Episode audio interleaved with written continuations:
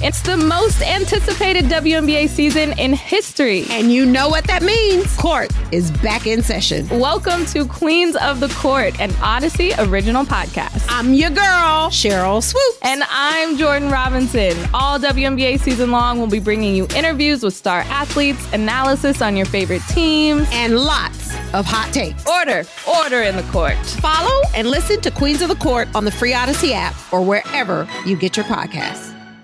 Turn down, baby. Yes, sir. Bears fans, this is Take the North. It's real simple. You know, if you take a person's legs away, they can't run. With your hosts, David Haugh. I want to remind people there is no award for coming to the conclusion fastest on a quarterback in your football city. Nobody remembers, and frankly, nobody cares. And Dan Wiederer. Particularly in this town, we start to get the extremes trying to outshout each other, right? Those who think that he's a bust are trying to outshout those who think that he's going to be an absolute seven time All Pro. We're going to take the North and never give it back. Welcome to the Take the North podcast, episode 26, before Bears and Lions Sunday at Soldier Field. This is on your Audacy app or wherever you get your podcasts. Thanks for joining us. I'm David Haugh from 670 The Score, the Mully and Haugh Show every morning, 5.30 to 10 on 670 The Score and 670thescore.com. Dan Wiederer from the Chicago Tribune covers the Bears, his 10th season on the beat. We will begin with the week, the aftermath of Justin Fields' ascension, arrival, however you want to describe it, Dan. The Bears have a game on Sunday that, like it or not, to some people is winnable. Yeah. Lions come in here with the worst defense in the NFL. The Bears come in with an offense averaging 30 points a game the last three, with a quarterback as explosive as any in the NFL. What's it been like this week at Halas Hall? There's been a, a noticeable buzz here and an energy here and an understanding that the offense has really found a groove, right? And now they want to stay in that groove. I think the energy in the outside world is amplified times a thousand, right? Like we, we've heard from all directions this week uh, where the Bears have become uh, sort of a national story again temporarily because of what Justin Fields did last week and because of the attention that that brought from around the league to what it means for him, what it could potentially mean for this franchise. And you've got a, a fan base here in Chicago that's so starved for success and so desperate to have a franchise quarterback that's legitimate that everyone has been just euphoric, right? And giddy. And now it's trying to figure out, uh, as I said on the radio earlier this week, uh, how to get an electric fence around this, right? So, so that we don't get too far uh, out in front of ourselves or, or, or in, in, different directions. It has been one that you mentioned, it's my 10th season on the beat. I don't ever remember a week coming off of a loss that has felt this way, right? There, there's that's the weird part about the whole thing. Well, it's the happiest two game losing streak in NFL history, I think. And I think it may end on Sunday if things go the way they very easily could go. I mean, let's let's get into that before we, we dive in a little bit more into some of the specifics of this week. Big picture wise, you do have a big disparity. We alluded to it before we were started uh, th- this podcast, but outside of Chicago, we interviewed Mike Florio, well respected, you know, pro football talk as, as anybody who covers the game. He's got strong opinions, but he talks to a lot of people. Part of our conversation on Tuesday's Mully and Haugh show revolved around the idea that if the Bears win this game, as a lot of people expect them to win, they are favored for a change. They're four and six. And Mike thought that uh, they might be in the hunt, as they say, back in the playoff picture. I don't think so. I don't believe that either, or as well. But there will be some of that, Dan. And I also think that that's interesting, but it's going to be telling to see how the Bears handle the mini success, as absurd as it sounds, of having played well during this two game losing streak. Handling the success of the two game losing streak, right? It's a weird state that we're in right now. The playoff talk is absurd to me. And I, we, you know, it's just, I, I didn't hear the pushback to Florio's assertion. I didn't hear anything more than the, the clip saying, hey, they could be in the, the mix for, for the wild card here. And when the NFL installed the seventh seed in each conference. I thought it was the dumbest idea in the world because it creates conversations like this. It's great for the NFL because these conversations turn the needle, right? And and, and they make people stay actively involved and interested in things that they probably shouldn't be actively involved and interested in. Uh, this is not a playoff team. In order to make the playoffs, you're going to have to win at least eight games, probably nine. I don't think right. that you can find six more victories on the Bears schedule. You also would also have to win multiple games in a row at some point, which I'm not sure this team is going to do at any point. Their schedule's really tough beyond the next two weeks. Obviously, the Lions and Falcons give them a chance to revive some of that hope, but you still got to play the Eagles. You still got to go to New York to play the Jets. You still got to play the, the, the Bills. You still got the Vikings on the schedule. Aaron Rodgers is a guy who you haven't had the most success against during your time here. So that chatter is is it's absurd. That's the that's the only word I can go to. Uh, we can have that conversation, um, but the people that are having that probably need to go get drug tested. I understand, and I, I will, this is as far as I would go, Oh, and I don't think it's really even taken a leap.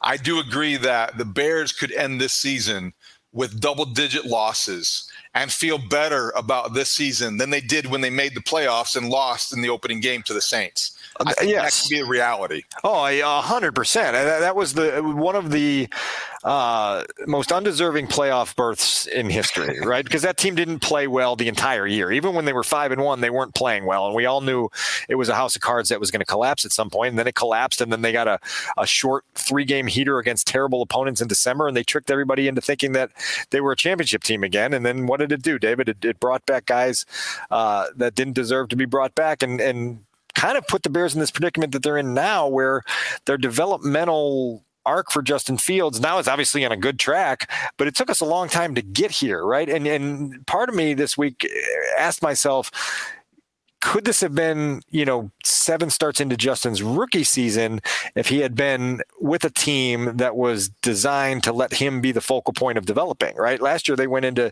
2021 with Andy Dalton trying to save the job of Matt Nagy and Ryan Pace. And, and so all this got discombobulated. And so we, some people say just scratch out Justin's rookie season. It didn't really happen. It doesn't really matter. And now here you are. You have him here in his second season hitting this up uptick. And you say, how much different would the mood have been had he been able to experience some of the success as a rookie? It's a it's a it's a strange you know time machine question that you'd have to go get the Michael J. Fox uh, DeLorean to, to go answer. But but it's it's certainly fodder for, for a conversation. I have thoughts on that. I want to get into as we take a deeper dive into Justin Fields in the week after his his uh, NFC Player of the Week performance last Sunday. So let's get into it with our opening drive.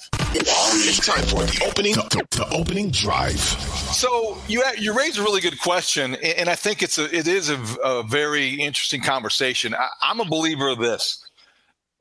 Not always, but mostly in sports, you've got to fail to succeed. Oh yes. When you fail, it makes your success not only more satisfying, but I also think more likely.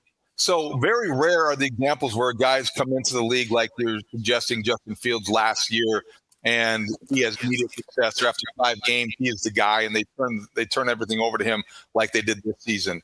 So I think last year in the big picture of his career and his development is important that he did hopefully bottom out. That was not a really good. He, he, may have bottomed out this year, but he, I don't think he's finished the season with the arrow pointing up. I think he finished the season struggling as yeah. a that you didn't know what you had. It was uneven. So let's go to this season.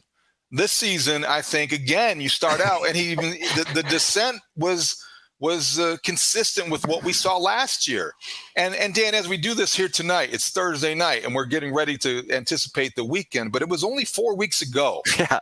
that the Bears scored seven points against the Washington Commanders at home on national television, and people concluded around the league that Justin Fields might not be the guy. And yep. there was a discussion about whether he was closer to boom or bust. And it just shows you that you you have to be as patient as as I think that we have we have been trying to be here. that as you know, you can things happen quickly. So now the overreaction then was he's headed in the wrong direction. He's a bust. And this time, I think he's the arrow's pointing up, and I think the season will end that way.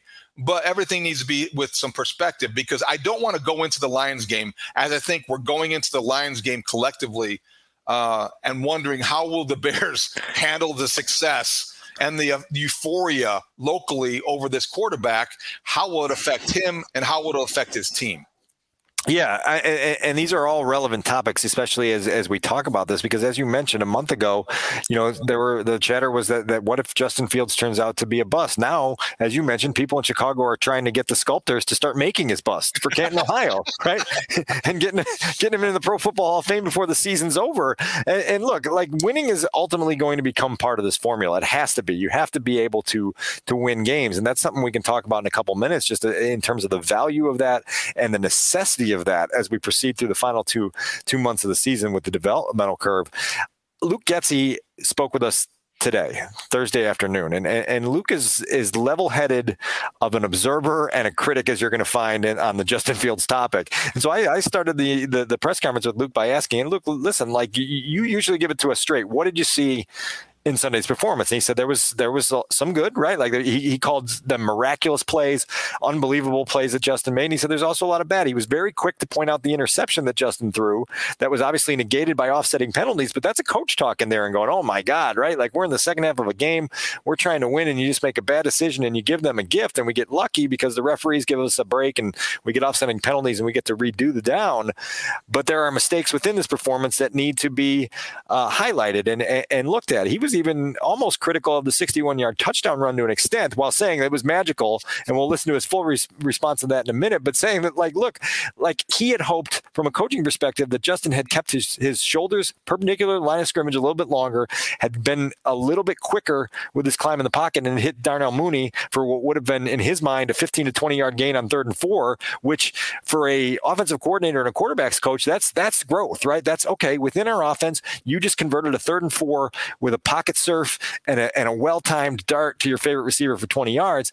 Justin instead obviously mistimes it a little bit, takes off, goes on the run, and creates the highlight play of the year, right? And so now this is what you're dealing with here in Chicago, where it's like, okay, this guy's got that potential. He can turn nothing into something in a heartbeat, but the coaches still want to harp on this is how this play should have run, et cetera, et cetera. And so there's going to be a lot of that here in the next eight weeks that we got to go through as well there's got to be structure before he can create chaos. And that's kind of what I heard. Yeah. You still want to be within the framework of the offense. You can't rely on these plays to break down so you can move forward. yeah, as, yeah. As crazy as it sounds, I mean, when when I heard Getsy talk uh, at the podium at Halas this week, it was consistent with the way that he always has been. He's not carried away with the NFC pl- Offensive Player of the Week, with the the, the compliments from people from uh, everyone around the league evaluating the quarterback, from Mike March's flip uh, so dramatically that he probably pulled a groin muscle because he's doing the verbal gymnastics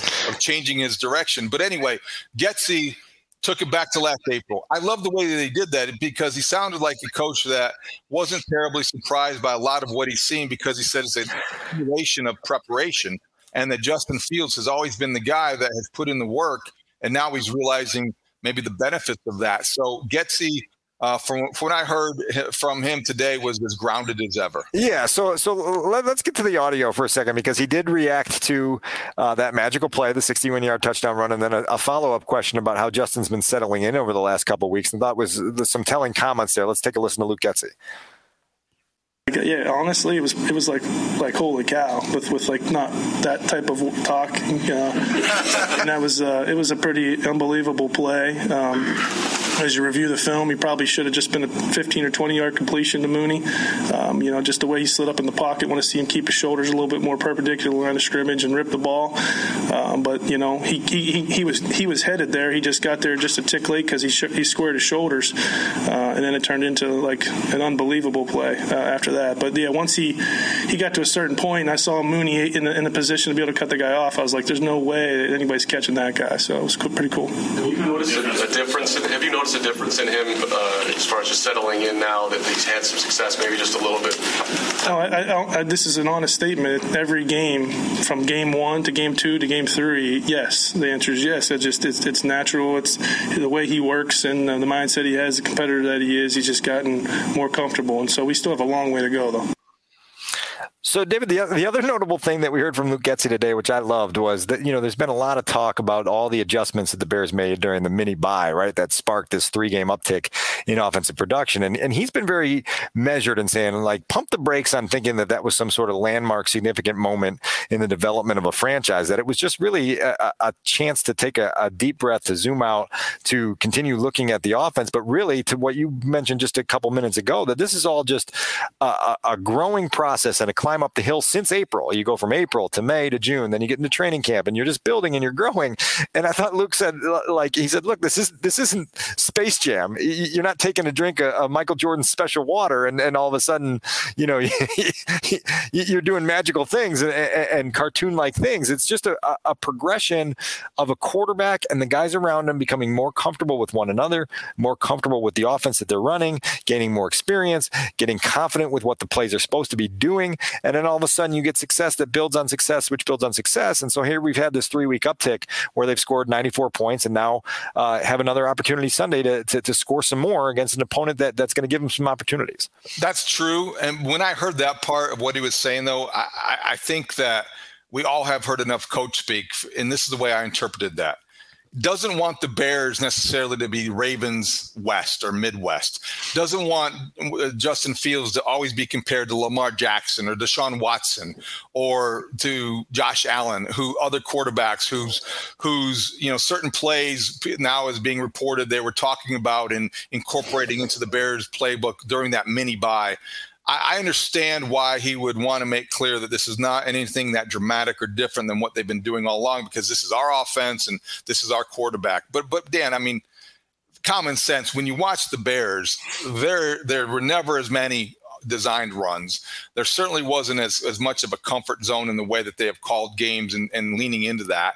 And maybe Justin Fields just arrived at the same time. But whatever happened, whether it was copied from the Ravens and copied from the Texans and copied from a, a compilation of, of plays that you borrowed, that mini buy did reset this offense in a direction that is a positive one. And I understand why he want to push back a little bit, but come on. I, I, think that what that that's when he was talking, and I was like, what you're saying doesn't match what we're seeing. And typically, that's not the case with Luke Getsy. Well, I uh, see. I would disagree with that because I don't think that there was a whole lot of borrowing, right? Like the the, the Ravens storyline has has kind of blown up when the Bears basically took one quarterback run that they saw the Ravens run and, and implemented it, and then Justin made a comment about it, and then it was like, oh, they're they're stealing everything they've done. I think they've had an offensive system here that they've been building on, and, and they needed to get more experience and more uh, comfort and, and familiarity with everything to to continue getting the concepts that they wanted to get to.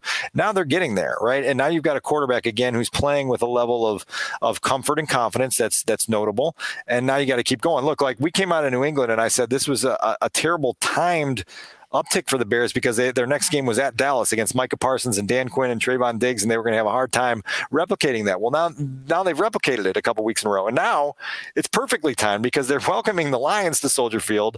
The Lions are are 29th in the league in, in passing yards allowed. They're last in the league in passing yards allowed per play. They're last in the league in total yards allowed. If your offense can't get going Sunday, uh, then you then you're taking a step back. And so this is a, a, a springboard moment, and it's a springboard moment that they're they're going to arrive at with Justin Fields having a running start from the last three weeks. And so now all of a sudden you, you go to Sunday and you understand this is a home game also against a two and six opponent that like if if the if Justin Fields fever was what Justin Fields fever was this week, imagine if they win a game by eight or nine points you know, right? Like this, the, the, thermometers in the city will break because the fever will be so high. Well, that will be the next test: is how how do the Bears handle real success and not just manufactured uh, success or enthusiasm over the fact that they've he's played really well in games that they have lost. And when you're playing a team that uh, in a defense that gives up 417 yards a game and 29 points, you really should take advantage of that, playing as well as, as this offense has been playing in the last three weeks. Yeah, and so the head coach of that team, Dan Campbell, obviously has fielded some questions on Justin Fields this week, and it's always interesting to me because like we know what the reaction inside Chicago is going to be, we know what the reaction inside this building is going to be. It's nice to hear from opponents and get their perspective on what they're seeing from the outside on what Justin Fields is doing. We documented some of that after the Dolphins game on Sunday. Here was uh, uh, Dan Campbell this week when asked about uh, trying to to figure out ways to defend Justin Fields. I think you got to use a little bit of everything. I mean, really, you know. Um, I mean, I, I, think there's a place to spy. I think there's a, a place to pressure. I think there's a, a place to um, to really play more coverage and keep everything in front of you, uh, and then rally to it. So I, I think it's all encompassing, and, and a lot of that will have to do with third down, which will come tonight, tomorrow. Um, but you know, I, I, think there's there's no easy answer to playing this guy because you see it all over the tape week after week. Um, but you know, it, it's uh, it's certainly something that we're we're preaching, and it's the cast the net, close the net, and man, we, you talk about you have to be as unselfish as, as you've ever been as a rusher against this guy on third down because it's you give him even a crease, um, you get pinned in the A gap. He rushes high upfield, your defensive end, and the B gap's open. And now look out, uh, he's got a lot of grass and he can run. So that's you know obviously he's talking about using a spy on Justin Fields and the Lions defense, if they're coming in, you know, ranked last in the league in the key categories, they are coming in with as much momentum as they're going to have. They have the NFC defensive player in of the of the week with the safety Kerby Joseph, the rookie, yeah. picked off Aaron Rodgers twice, so he's yeah. not going to be fazed by Justin Fields and his uh, heroics. But but I, I look at it this way: when I hear coaches talk about this and I see it kind of unfold, unless your spy is Micah Parsons or some amazing athlete that is you know generational talent. I think it's a bad idea. You're asking for trouble. You're you're you're wasting one of your 11 on one guy who may or may not be you know uh, used at that, that play to run or I, I just think that the Bears would want to invite that. They would want to welcome having them spy Justin Fields because it typically, I, would like to see the metrics on this. It doesn't always work as well as is, is intended. So if they want to do that, I think that would be a sign of desperation. You need Brian Urlacher, right? You remember the days yeah, of, like trying yeah. to spy Michael Vick, and, and he was fast enough to do it and do it successfully. And so you do need somebody that, you know, there was a couple moments the Dolphins tried it and Justin just outran the spy. And you're like, well, that was a waste of a defender, right? Like if that guy can't catch him, then what's the point? It was also interesting to hear from Campbell him bringing up third down, right? Like that's that's what this league is about in a lot of ways. And you hear you spend enough time in this league, as you know, David, and people will tell you that that quarterbacks make their money on third down and in the red zone, and then they become superstars in the last two minutes of games, right? And so let me give you the numbers on on the red zone and and third down in the last few weeks because the Bears came out of that Washington game and they were reeling. You remember what the conversations were and, and how much the struggles were. Well, then they go uh, to New England and they hit on 11 for 18 third downs, go to Dallas, hit for six for 15, and come back against Miami and go 10 of 16 on third down inside the red zone. Two for four against New England, four for six against Dallas, three for four against Miami. And so you have an offense now that is meeting those money moments, right? And, and succeeding in them. A lot of times it's Justin with his legs making something out of nothing and, and converting third downs with a scramble that, that moves the chains, that frustrates the defense, that keeps the scoring drive alive. But then there's that other part of that conversation, right? And this is one that I think you and I have to continue to harp on to keep that electric fence around the, the Justin Fields hysteria. It's how do you go about winning, right? Like, how do you go about winning, like finding those moments to win games. And the Bears now have had three games where they've had the ball and a chance to, to do something with it. Failed in Minnesota, failed against the Commanders, failed against the Dolphins. And so it's time now for Justin Fields to take that next step to find that situational execution down the stretch of close games and become the quarterback that wins games, right? Like doesn't just go along for a ride and put up some nice numbers and we all celebrate because they scored 32 points in a loss. How about getting it over the hump and being the quarterback that leads a victory, right? Like Patrick Mahomes went in that AFC playoff game last year against Josh Allen and said, "Oh yeah, anything you can do, I can do better," right? Finish and then they the went on they yeah. went on. Yeah. So right. those that's the next step. I mean, right? Like if, if we're trying to to to get out of crown and uh, and and proclaim stardom, like let yep. let's see victories. And, and and I think that's an important thing, uh, not only for Justin but for this entire building culture, you know, this team that wants to to to, to raise itself to a higher level. Winning's got to be part of that. Before we move on to the numbers game and our predictions, uh, I thought Justin Fields at the podium this week when he had a chance to speak about everything going on and swirling around him and the honor that he got the NFC Offensive Player of the Week, which is, I think, the first time since Mitch Trubisky won it in uh, 2018. I think that was the last time a Bears quarterback won that same award. Dan, I think that he's handled things probably as well outwardly as as anybody in the building, as anybody in the city. He does not seem fazed by this run of success. He looks like somebody who's going to go out Sunday with the same type of approach, but also with the same inner confidence that he knows that hey, if they do try a spy, if they do try to play man coverage, if they do, you know, get me in a box, I'm going to escape out of it. And he doesn't seem like a guy rattled or affected much by the celebrity swirling around. No, no. Justin has an assassin's mindset, and he's cold blooded in that regard, and that's something that's going to serve him well his entire career, right? Like that's a tool that you use in moments like this to be like, look, like I, I've got, I've got to be a killer, right? And and winning offensive player of the week honors in a losing effort doesn't do anything for me. I want to be better. I want to be the best, and I'm going to continue to come to work with my head down and do what the coaches ask and grind and try to get the most out of myself. I've joked on your radio show you were uh, missing on Wednesday and uh, with with Mike Mulligan and Zach Zaidman. I said, hey, you guys can do the you guys can do the research on this, but go back and see uh, I, I, think this is true that every player that's won NFC Offensive Player of the Week honors has gone on to win the Super Bowl and they didn't say anything. I said, I'm joking, of course, but that's kind of the reaction here in Chicago is that like, right, like you know, Daniel Jones won Offensive Player of the Week honors earlier this year. Marcus Mariota won Offensive Player of the Week honors. Like, so let, let's keep it in perspective. Let's celebrate it the way it needs to be celebrated. Let's understand it was a really, really promising uh, breakthrough performance. Really was uh, against the Dolphins, and now let's string it together. Let's let's make the month of November better than the entire month of October, and then let's go into December and see what you can do there. Mariota and Daniel Jones, I think you just named the Pro Bowl uh, quarterback for the NFC uh, when they name that team later this year. Hey everyone, this is Bret Boone. Would you know it? I've got a podcast going strong in our fourth year. Tune in as I sit down with my friends, some of the biggest names in sports, media, entertainment, for a lot of fun and in depth conversations. As you know, baseball's been my life. It's been in the family for a long time, but it's a lot more than that here. It's sort of like taking a ride in a golf cart around a beautiful track. Join me every week for multiple episodes on the Bret Boone Podcast, available on the Audacy app or wherever you get your podcasts. All star closer Kenley Jansen, we have a question. What's the best podcast of all time? Baseball isn't boring, baby. I'm Rob Bradford, and every single day I'm sitting down with the biggest names to show you this great game is the greatest game. It's my podcast, it's my passion. It's a cause I started more than two years ago and is now the most prolific national daily baseball pod there is. Another fact, so jump aboard the BIB Express. Follow and listen to Baseball Isn't Boring, presented by Wasabi Hot Cloud Storage on the free Audacy app or wherever you get your podcasts. All right, let's get into our numbers game.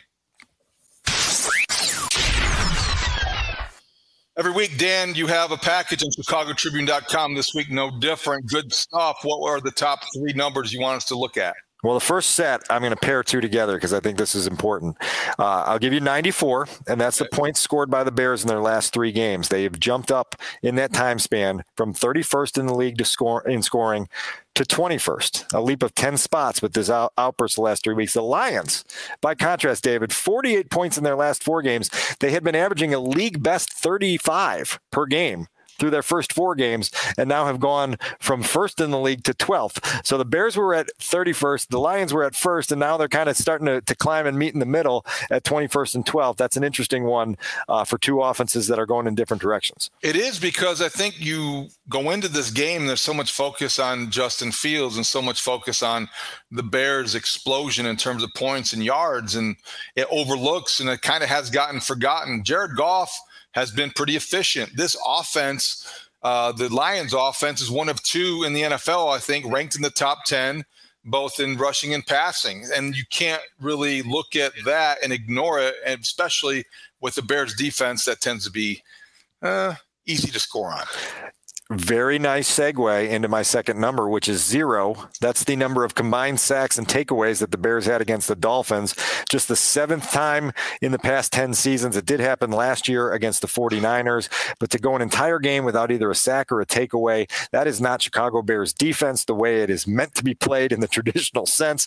The Bears also, David, over the last two weeks, defensively have allowed 10 touchdowns which is unexcusable, right? Like they've, they've given up 84 points, 70 of them on defense. They've given up a special teams touchdown and the Micah Parsons fumble recovery. But man, to go an entire game without a sack or a takeaway, and then they have a two week span where you've given up 10 touchdowns, pull the alarm on that because it's it's time to at least break the glass and be ready to pull the alarm because it's time to worry a little bit about. Jared Goff has 14 touchdowns, seven interceptions, and indeed the Lions are ninth in rushing, eighth in passing.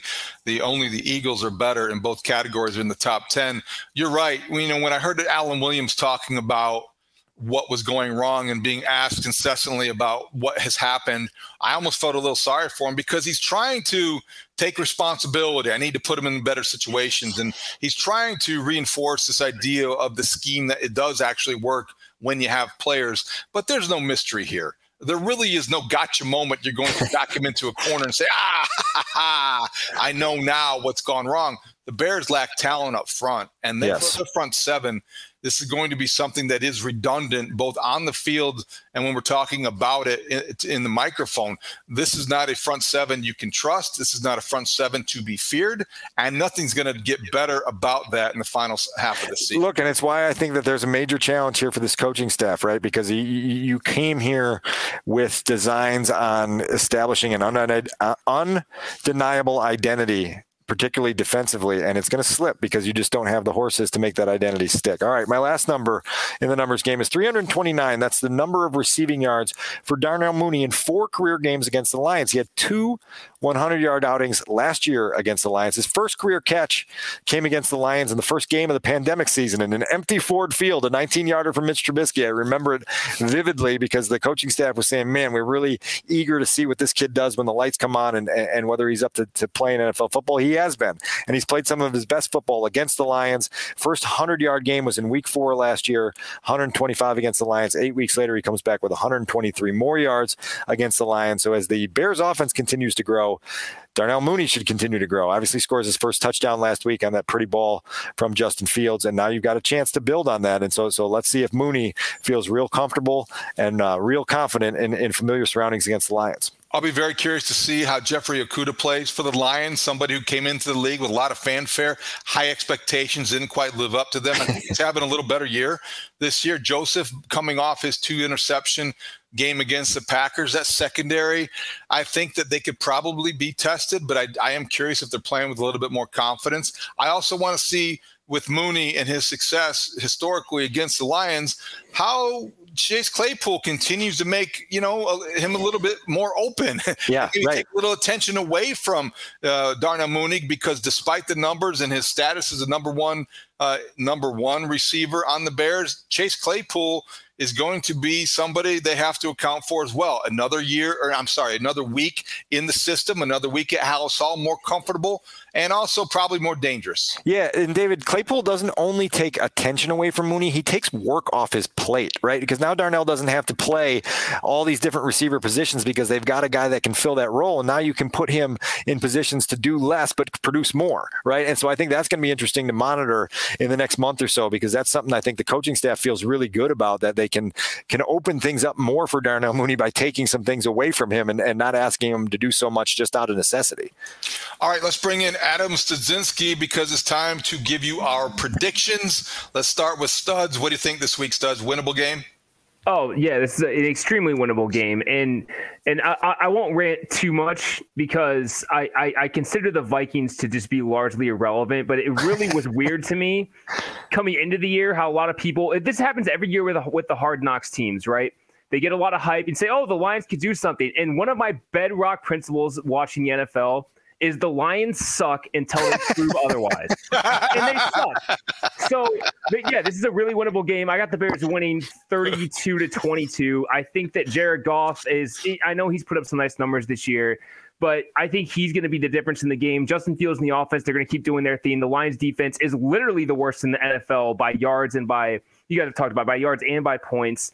They've just been awful this year. Don't let the nine points against the Packers last week fool you. Aaron Rodgers threw three picks in the red zone. One of those was tipped. So you know, they moved the ball pretty well, other than that. The Packers did. So if the Bears, this is the first time in a month that if the Bears don't win the game, I'm actually going to be, since the Washington games, the first time since the Washington game, the Bears don't win, I'm going to be a little disappointed because I think they have, if you go down the roster player by player, position by position, it's probably largely even until you get to the quarterback. And I think right now, Justin Fields is the more dynamic, better quarterback. And I think that'll be the difference in the game. Jared Goff is probably going to turn it over a few times. And I'm going to do it again this week. Eddie Jackson pick six. I'm going to keep saying right, Adam, until it happens. Adam, Adam, football fan hypothetical. You walk into a sports bar, it's fairly empty. Dan Campbell is at the bar. you sit next to him or on the other side? Oh, that's a good question. If, uh, I'll probably sit next to him. He seems like a fun guy to, to drink a beer with and watch a game. F- follow up question: Do you share with him your bedrock principle of following the NFL? no, I'll probably keep that to myself. Yeah. If you're going to do that, sit on the opposite side of the bar and have an exit Yeah. real close by. I got to I'll- respect a good grudge. Yeah, the Lions are going to Lions at some point every year, every every game, right? That's that's going to be the case. It's stunning, David. I mean, as bad as the Bears are, I mean, the Lions' uh, futility is is unmatched. It really is. I, uh, their last playoff victory, sometime in the '90s. You know, every time we go up to, to Ford Field, it feels like the Bears pull something out in the end, right? Like Andy Dalton wins a game for you on Thanksgiving with a late touchdown drive. In the COVID year, there's a, D'Andre Swift's got a game-winning touchdown pass that he drops in the end zone. It just feels like everything they can do to lose, they do to lose. Three ten and one in the Dan Campbell era, and games decided by one score. So uh, keep that in the back of your head for Sunday afternoon.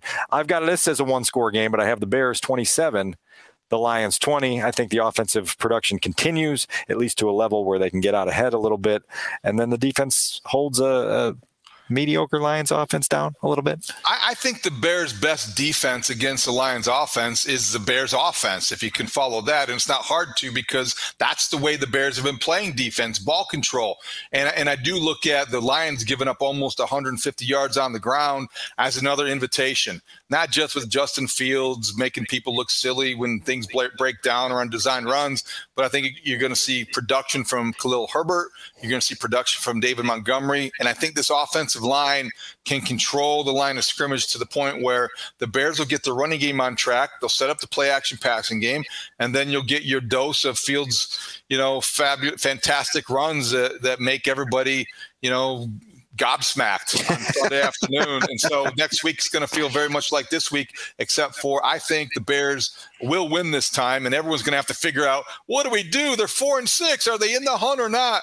31 21, Bears over Lions. I am going with the 10 point margin as well, Adam. It's unanimous. Yeah, I think we have a unanimous decision. That might be the first time all year we've all three picked the Bears. I think we all picked the Bears I Against Houston, maybe. Oh, Yeah. maybe Against Washington too. Or- yeah, what, yeah, wi- well, yeah. It's either way. It hasn't happened much. No, I picked the, I picked the Commanders because remember I was Oh, very yeah, worried. okay. I was very Yeah, worried it about the Bears on a short week. That's right. It was Houston then. We definitely. I'm pretty sure we all picked the Bears against Houston. All right, we all have the same uh, outcome. We do have different scores. Let's move on to our final segment, the two minute drill. The two minute drill. The two minute drill. We don't have to get through so many things too quickly, Dan. I do want to cover a couple things in, in a little more detail. I think it's interesting this week. We have gotten this far um, in the podcast and haven't mentioned one of the more dynamic rookies uh, in the league. First overall pick, Aidan Hutchinson, who had a pick himself against Aaron Rodgers, kind of a deflection, and he's got four and a half sacks this year. I really like the way he has looked. I wonder if he has it in him. I wonder if he has it in him to take over a game for a series at a time. I don't know if he's there yet, but I do think you like a lot about what you see. I love the Michigan Ohio State factor, Oh, yeah. kind of the the subplot here, and I think he's going to be a force not only on Sunday, which I think the Bears will have to find ways to account for him on third downs, especially, but he's going to be a guy that is going to make his presence felt in this uh, divisional rivalry moving forward. Impressive kid. I don't know what the prop bet odds would have been on Aidan Hutchinson intercepting Aaron Rodgers on a pass intended for David Bakhtiari in the end zone. Probably would have been like plus three hundred thousand on on that on that scenario, and that's a, a pretty cool way to make your mark. Uh, look, the motor on that guy is is is is really special, and the Bears are going to have to be aware of that. The Bears are feeling really good about their current offensive line construction. It seems like Riley Reiff is now going to be your starting right tackle uh, going forward. Larry Borom's been out of the concussion protocol for a full week, and, and it, it looks like it's Reiff's job to keep there. And so now you got Cody Whitehair back, you got Reiff in there, which Luke Getsy said on Thursday that, that Reiff just is healthier now than he was at the start of training camp coming off the injury last year. And so they feel good about the direction that's headed. And so uh, at least maybe you think you've got some some some ways to slow down guys like Hutchinson and, and keep that within reach. Can you explain that one? Uh, Reiff is a guy that replaces Borom, and it, I heard the same type of uh, kind of not certainty, but they're leaning that way. Larry Borom also could play the left side.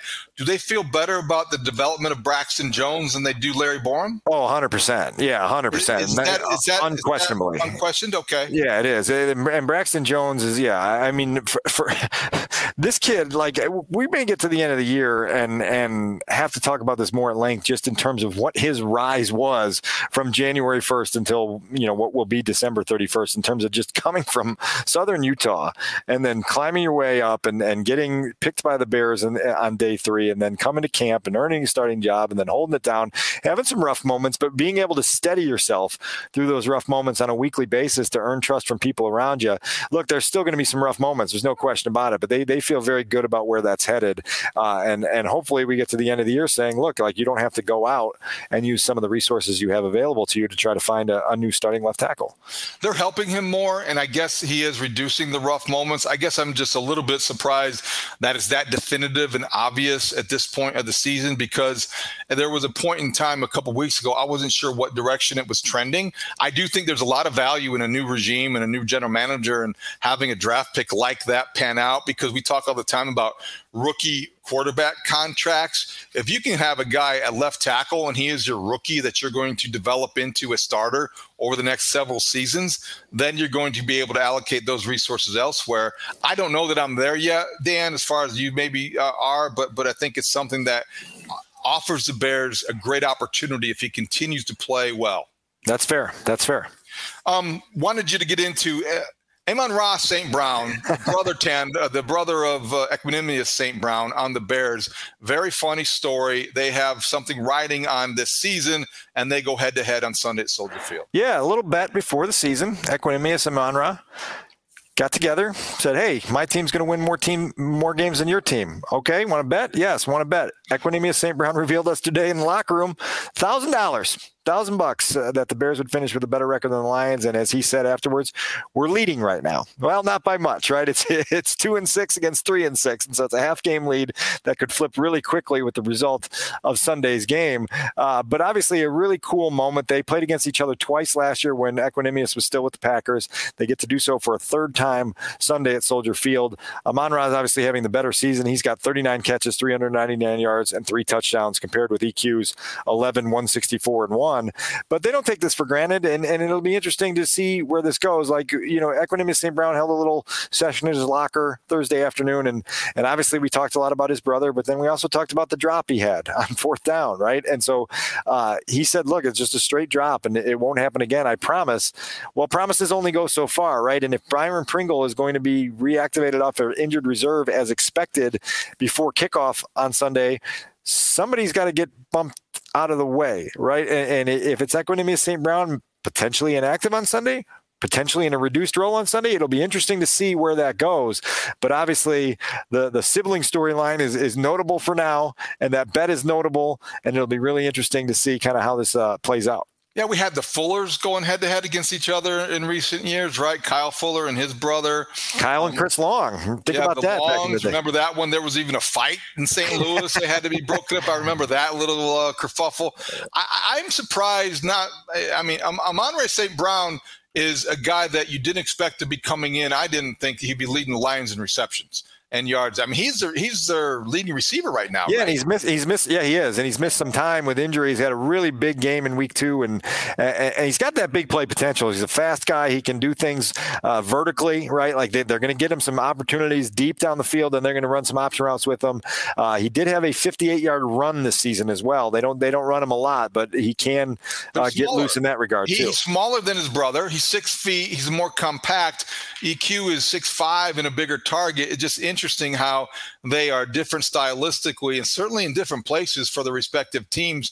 With Amon-Ra going to be a guy at the focal point of this passing game at Soldier Field, and Equanimeous St. Brown might not even be in uniform. So let's do the math, Dan. Who's who? You got you got Mooney, you got Claypool, you've got Pettis. Pettis. Who else? I mean, EQ would be would be in that mix, and then uh, you've got to figure out with N'Keal Harry. Oh yeah, Byron. you have you have N'Keal Harry. He's going to play. I think Byron. he's ahead of EQ St. Brown, right? Okay, so then and then you got Pringle, right? And so now now you're now you're playing the numbers game, and that hey, guess what? Third round pick Velus Jones, like good luck trying to, to find your way back up this ladder in the near future, right? So, so look, it does get cluttered quickly, and I, I think that there's a, a sense here that competition is going to be good for these guys. They haven't had it because of the the injuries that have ravaged this receiving corps since the start of training camp, and so now as they come back closer to full strength, now all of a sudden you get a little bit of that that dogfight in in uh, in practice just to, to, to win opportunity and let's face it, we're not talking about you know the, uh, the picking between the, some of the best receiving. This isn't the best receiving corps in the NFL. We're not talking about a tandem and Mooney and um, and Claypool as Swann and Stallworth or anything right. like that. Let's not get carried away. But I think that when you look at what they're look, trying to do in the second half of the season, figure out who's going to be part of the solution, not the problem.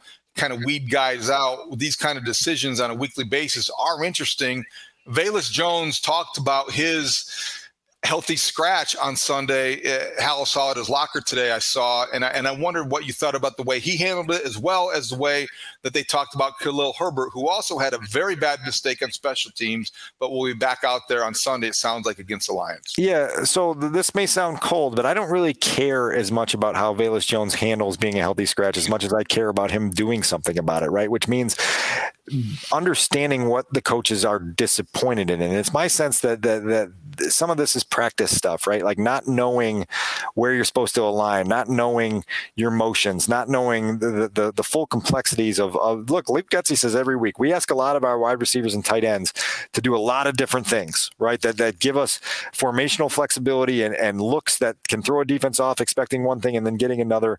And so you have to be on your details at all times. And so sometimes that's a lot for a rookie. Sometimes that's a lot for a third year guy. Sometimes it's a lot for a fifth year guy. And so I think Velus Jones has to understand the volume that he has to take on to earn the trust of this coaching staff. And then again, you know, Matt Eberflus said the other day, like that position is a playmaking position.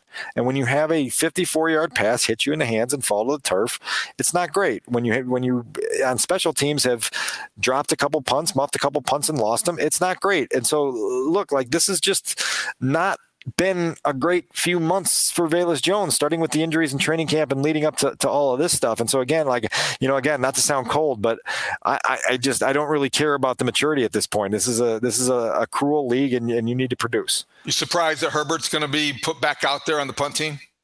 No, I mean, look, that guy's a pro, all right, and he just he just missed an assignment, and it's it's you know it's just something that happens, and uh, that one was an ugly one though. I, I like rewatched that three times on on Monday morning. It was like, what in the world? How do you not even see that, right? Like that's outside to in, and you just got to make sure you get a body on that guy, and it just it was just a uh, just a miss. Interesting point. I talked to Dave Wannstedt on our show on Tuesday on the Mully and Haugh show. I said if David Montgomery is your best pass protector as your running back, and he's better than Khalil Herbert, who clearly has issues blocking, as we just were reminded on the on the punt. Why not play David Montgomery instead of Herbert in that spot because he's a better blocker? Uh, would you do that with your number one running back? And Wani was like, "Hey, whatever." If he can block, he's going to play. He doesn't care. I mean, he and he had examples of guys who were his number one running back playing on special teams. So is that I, I don't know if uh, that's a possibility, but it, it did cross my mind. I mean, I don't think it's a, a, a, major thought process here, but I don't I don't have any problems with the suggestion. I think these guys right now are like one and one A, right? Like there's not a yeah. whole a whole lot distinguishing them as your top back and your second back, and so whatever helps you, whatever helps you, you get closer to winning, right? That's an important situation. Okay, last couple of things real quick. So, what did you make of the whole conversation? If Lucas even addressed it, but I, I, think it was a conversation outside of Halas Hall more so as as we tend to do in Chicago, getting a little carried away. if Luke Getsy has success, then all of a sudden he will become a head coaching candidate. I think it was Ryan Poles. Uh, it was pointed out that he talked about that coming up that has come up. It came up during the interview process. Matt Eberflus had a plan for that. If that is the case, to me, Dan, we'll continue to look at this, monitor it, that's not a bad problem. That is one that it would be a good problem for the Bears to have. No, look, and there were people, uh, you, you, know, that, that initially that premise of Luke Getsy leaving here after one season with the 32nd ranked passing offense seems outlandish. And then you say, well, wait a second, like Luke Getsy interviewed for head coaching job last year with the Denver Broncos, and so he's he's in the he's in the mix. And so now, if you do magical things with Justin Fields and the Bears offense, and you awaken them from a team that couldn't reach 20 points ever to a team that's scoring north of 30 every week week, you're going to get some looks, right? And, and, and when there's seven, eight, nine head coaching open openings every year, somebody's going to give you an interview, and, and all it takes is one team to fall in love with you, right? As, as many, many coaches over the years have found out, Mark Trestman, Nathaniel Hackett, whoever else you want to name on the list, you know, the, Luke's Luke's an impressive guy, and I like literally watching that game back on Monday and seeing some of the things that offense was doing. I was like, this guy's going to be a head coach at some point. One day. Is it, is it in 2023? Is it right. in 2025? Is it in 2026? I don't Eventually. know. But he, he's going to be a head coach at some yeah. point, and I'm very confident in that. And you can save this audio and pull it back if I'm if I'm wrong. Um, but yeah, it could it could happen. Now, again, to your your topic about Ryan Poles talking um, about the secession plan, right? Because I think that was important. I went back and looked, and it, I, this was even before Getsy was hired, I believe, and it was involved with the idea of you're hiring a defensive minded head coach to oversee the development of a quarterback. What happens if you bring in an offensive coordinator, the Adam Gase type that comes in for a year and then jumps to the head coaching job? And he said, look, like we had those discussions with Matt Eberflus and he laid out a plan for, okay, if this happens, this happens. If this happens, this happens. And so they feel very confident that no matter what happens at the end of the season, they've got options and they've got connections and they've got ideas on how to how to shake things up. I still, particularly with the way Justin's playing and the way quarterback development league this league goes. You don't. Uh, is it a good problem to have? Maybe, but you you, you would love, love, love to preserve continuity because you see what happens for sure. great quarterbacks when they have three or four years of, of continuity with the system, and, and you're not have, having to relearn things and start over and build relationships and build bonds and do all those things. So anything they can do to keep Luke in an oversight role of Justin beyond this season would be wonderful. And if he leaves, I mean, it's not like they're going to go out and find an offensive coordinator and a former quarterback who has no coaching experience because that never happens in the NFL, right? Wait, wait. That's I mean, yeah, yeah, uh, Dan Graziano maybe could come in from ESPN, and I mean, it seems like we're just trying anything now in the NFL. Well, let's, that leads me to the next topic I wanted to get to. So obviously, uh, Matt Eberflus having come from Indianapolis, Frank Reich fired this week. The big story around the league, Jim Irsay goes rogue and, and hires Jeff Saturday as the interim head coach. Jeff Saturday, no coaching experience. Um, and there he is. He's going to be this week facing the Raiders. Um, and Matt Eberflus was talk was asked about it. He expressed his regrets over Frank Reich, his friend, who he worked with and had success with, but he did not want to talk about Jeff Saturday. Did that surprise you? Uh, no, it's particularly publicly, right on that on that platform. It's hard to um, you know, say something quickly and eloquently that doesn't become a soundbite that everybody's playing everywhere. Right. So I think they were very, very careful. Uh, there's a lot of coaches in this building that have some experience in Indianapolis. We talked to linebackers coach Dave Borgonzi uh, this evening on Thursday evening, mostly about Jack Sanborn, but we brought up the topic of the, the Indianapolis thing. And he, like Eberflus, he didn't say a lot, but his body language said everything. It was clear that it was like, woo, whatever's going on in Indy is wacko, right? Like that, that is something that, uh, you know, you can say nothing in this league surprises me, but certain things surprise you. And when, when the things that have happened in Indy over the last few weeks have, have happened the way they have, it's, it's, it's wild, man. And, and it's hard to know which direction they go. I think specifically, it's just like it's November 10th now now, right? And this move happened on November 8th. How do you suddenly come in off a TV set on, well, I don't even know the name of the show in the morning anymore. Get Up, right? It's the Get Up that, that Jeff Saturday was on. And all of a sudden, it's the competition. So I'm not interested. Now, now you're leading, now you're, now you're leading a group of coaches. You're leading a group of players. There's, there's nothing built in, right? There's no familiarity. There's no connection built in. And you're nine games into a season. I just, I just, I don't know how this is going to be functional this weekend, right? It just doesn't have it make any sense to me how it's going to be functional. So, last thing for me, let me ask you this: George McCaskey comes to you with the inspiration. He says, "Dan, if I had to get an ex-player with no coaching experience to be the interim guy under different circumstances, who would be your ex-bear that you would give the next eight games to as an interim head coach?" I mean, does does the obvious answer count? What's the obvious answer? Josh McCown. he's one oh, of my, oh, love him though. He's one of my favorite okay. people in all football, and I think, true. Okay. I think he's qualified. so, so I, yeah, I mean, I'll call Josh right now and say, ask him if he wants to do it. I don't even care if there's an opening. I'll see if we can get him here and and, and, and lead this. You would you'd arrange a book deal for him, and then you would call him. yeah, absolutely. I think because he would be a guy that you could at least like they're doing in Indy, they're justifying and rationalizing a lot. Well, you know what? He's as smart of a player has come through here. Besides Peyton Manning, Josh McCown is a guy that has been groomed and and talked about in those terms. So that that's not a bad one. I would. It's go, not Jimmy Clausen, I'll tell you that. No, it's not Jimmy Clausen, and it certainly isn't Jay Cutler. Um, I'd go care. Patrick Mannelly. I'd go Patrick Mannelly. Okay. I'd go the I'd go the Duke route, the former uh, long snapper. I would go Patrick Mannelly because of the cerebral nature of it. He's a leader. He just played. Imagine the craft beer in the press room. Um, there would be all kinds of perks. Patrick Mannelly, Some long snapper IPA in the fridge. I like that idea. The other one, go. There I'll give you another one, just totally wild. But let's go to the movie set in Hollywood and let's get Thomas Jones back here.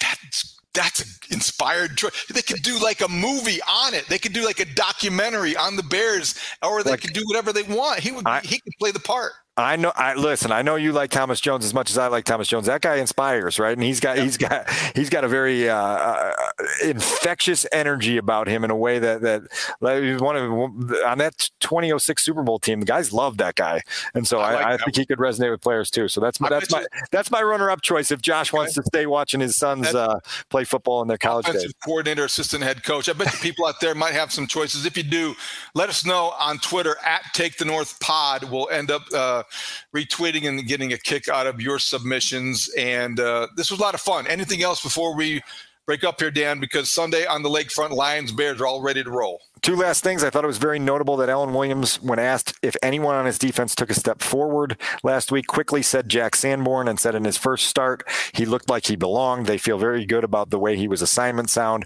running to the football, tackling reliably. There was a lot of things that he showed in his, his first start that gave the coaching staff a lot of confidence. So that's something to keep an eye on as we go forward, because obviously this is an undrafted rookie out of Wisconsin via Lake Zurich High that is trying to make his name for himself and, and, and a good start uh, there. The, the second thing is I just can't get past the image of Studs sitting at the bar with Dan Campbell and telling him, telling him that the Lions suck. I really like. I just like. I, I I would love to watch this play out and just see what the what the banter would be and, and whether Studs would come back to the next episode to take the North with his kneecaps. That, that would be awesome.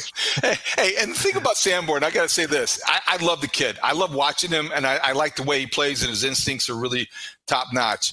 But if he is the guy that stands out, is that the good news or the bad news? It's probably the bad news, honestly. We, we need, yeah, the, the, the, yeah, you need playmakers. You need playmakers. There need to be playmakers. We can't be coming back here next week with zero combined sacks and takeaways. We can't be doing it.